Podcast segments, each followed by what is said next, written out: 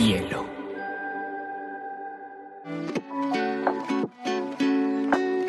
Hola, bienvenidos a Te Cuento News, un espacio donde analizaremos las noticias más importantes del mundo digital y la Web3 en menos de 20 minutos.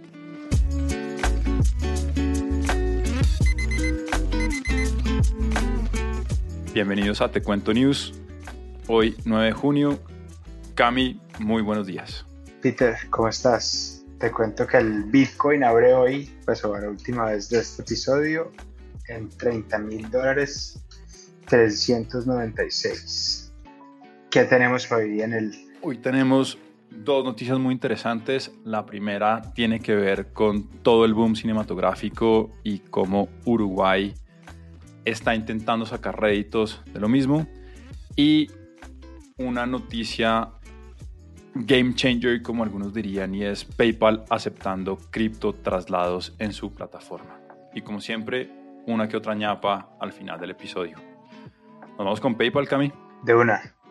Te cuento entonces, Peter, que PayPal, pues es este, eh, hace, hace, mucho tiempo acepta que la gente guarde cripto en su plataforma, en su, en su propio wallet pero hoy anunció que permitirá el traslado de cripto a otras partes. Esto es game changer porque de verdad se está permitiendo la descentralización.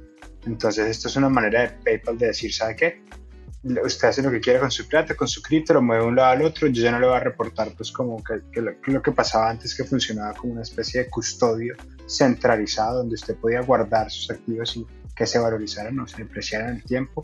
Ahora simplemente son suyos y usted los puede extraer y llevar a donde quiera. Entonces esto es PayPal, una de las grandes instituciones de la Web 2, adoptando el, el ethos de la Web 3 y permitiendo que sus usuarios sean los dueños de sus activos. Hiper muy interesante. Muy bacano. Y te dejo aquí el dato que a mí me bloquearon la cuenta de PayPal. y no he sabido cómo recuperarla. No, no sé. Tenía. Mi colegio nunca fue bilingüe y Digamos que hoy por hoy tengo un buen inglés, pero nunca está de más poder pulirlo. Y venía tomando clases con una profesora en Argentina. Y le estaba empezando a pagar por PayPal. Y un día para otro, PayPal dijo, acá hay, acá hay movimientos de dinero fraudulentos. Y nos bloqueó la cuenta con un mensaje súper agresivo. Además con unos términos de tiempo que hasta seis meses íbamos a tener razón del caso bueno, igual no usaba PayPal para mucho más, pero espero poder recuperarla en el, en el tiempo próximo, por así decirlo. Sobre todo si están entrando a la web 3, por supuesto. Y es que también comentarles que cuando abrimos Discord y te, te obligamos a entrar a Discord, también tenías la cuenta bloqueada. Y lo que es más interesante, que es una cosa que yo quiero mucho de tu colegio, que es muy famoso en Colombia, es que dan, dan inglés todo un año y desde el grado 1 hasta el grado 11 dan el verbo to be en todos los años. Esa es una parte grandísima del, del currículum de inglés. De hecho, el colegio tiene como nombre moderno y después como de 110 años pudo certificarse como bilingüe y obviamente ya no hacía parte del mismo. Pero bueno, vámonos con Uruguay. El gobierno uruguayo Cami encabeza su ministro de Industria Homer Paganini viene apostándole muy duro al desarrollo del sector de entretenimiento en el país, especialmente por el cinematográfico. Y es que esta semana Paganini estuvo reunido con directivos tanto de Netflix como Amazon en California, buscando precisamente profundizar la inversión para que compren proyectos en Uruguay y por ende el país siga exportando proyectos de entretenimiento.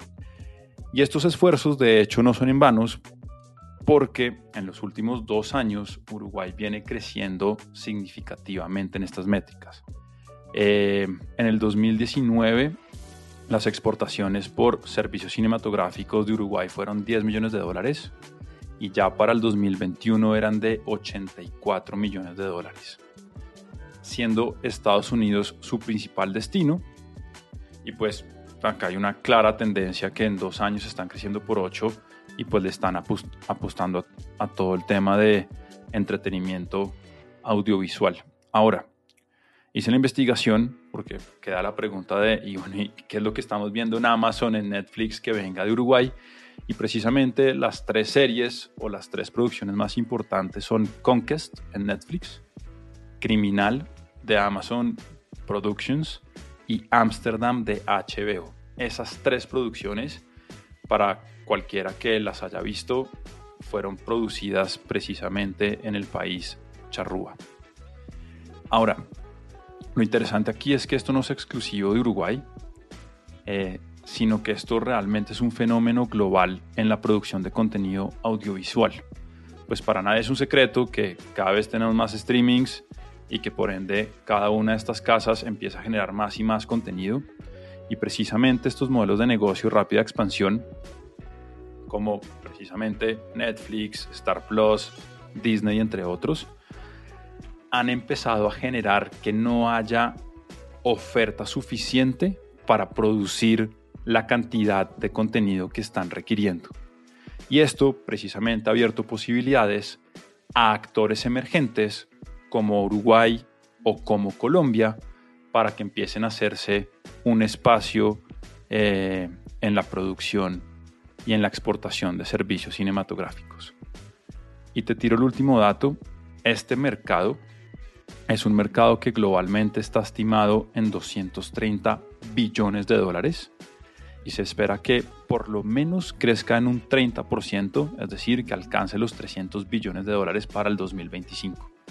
Entonces, pues hace todo el sentido que el gobierno uruguayo le esté metiendo candela al tema y es muy posible que veamos otros países como Colombia también apostándole a convertirse en destinos de producciones de talla mundial. Peter, para complementarte, Colombia de hecho es uno de esos paraísos fiscales cinematográficos, lo llaman, son esos lugares que ofrecen como tasas de redención de impuestos a la gente que vaya a filmar. Colombia es uno de los más célebres porque en Colombia ni siquiera es que te, te hagan un descuento de impuestos, sino que te dan un cashback de lo que gastes en la salida del aeropuerto es, es, impresionante y definitivamente es una tendencia que se viene dando hace varios años de que muchos lugares empiezan a pelear por ser hubs de producción y empiezan a desarrollar economías alrededor de esto. Entonces, equipos pues, de, de renta personal como que, que hace las veces de cámara, de luces, de sonido. Entonces, definitivamente muy interesante y, estaremos a la, a la, espera de ver qué pasa en el, en el cono sur con esto. Camiñapas. Peter, volvió el, el, se acabó el Solana Summer, que es, quiere decir pues que no es que no es que aquí habíamos hablado que Solana había pasado a Ethereum por primera vez en toda la historia en volumen de transacciones de, de, NFTs. Ya Ethereum volvió hace un par de días a tomar la, el liderazgo y no parece pues como que lo vaya a ceder por ahora.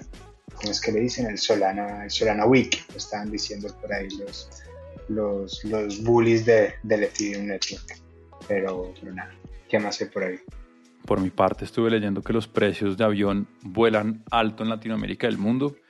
Según mencionó Ed Bastian, quien es CEO de Delta Airlines, los precios de pasajes o boletos, dependiendo de cómo los llamen, de avión están por lo menos un 30% más costosos que antes de la pandemia y que es muy posible que esta tendencia siga al alza por los próximos meses. Así que, Cami, a viajar en bus. Peter, la esposa les habló de un proyecto que se llamaba We Are Going to Die, que básicamente es hablar como caballeros medievales. Y en, en, una, en una serie de eventos todavía más surreales, hicieron una especie de rito de ceremonia donde sacrificaron un NFT de un Board Ape, que son estos NFTs también de los que hemos hablado, que el más barato vale mucha plata y lo quemaron en, el Ethereum Network, parte de un ritual. Y eso fue una locura. Bendita Web3 y su locura inherente. Bueno, no, eso ha sido todo. Nos vemos, Cami, próximo martes, mismo lugar, misma hora, misma sintonía. See the sky, see the clouds amongst the sun. See the day for everything it could be. Stop treading on that snooze button. Bielo.